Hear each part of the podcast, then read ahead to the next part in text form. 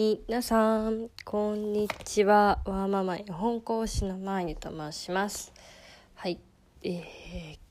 ワーママになったの変化っていうところでえっ、ー、といろいろ収録させてもらってると思うんですけど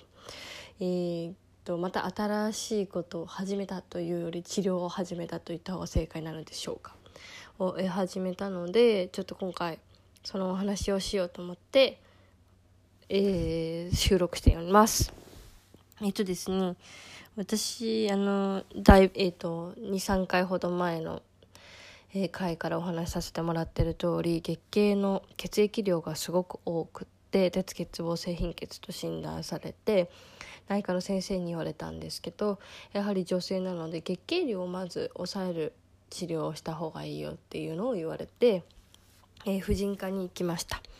えー、実は去年も、えー、ピルを飲んでいて、えっと、月経量を抑えるみたいな、えっと、治療をしていたんですけどピルがちょっと合わなくなって皮膚トラブルが発生してこの春ぐらいにやめたんですね。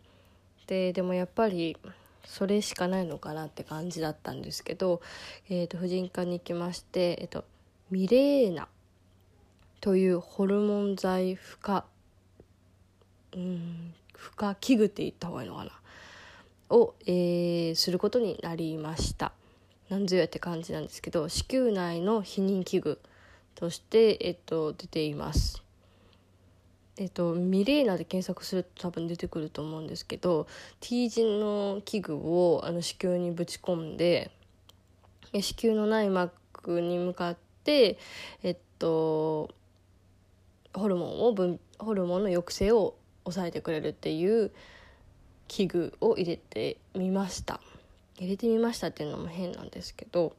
これね結構お値段お値段が高くって1回入れるのに3万9800円か。で、えっと、2年から5年ぐらいで交換っていうらしいんですけどえっとまあひとまず鉄欠乏性貧血を治さないと、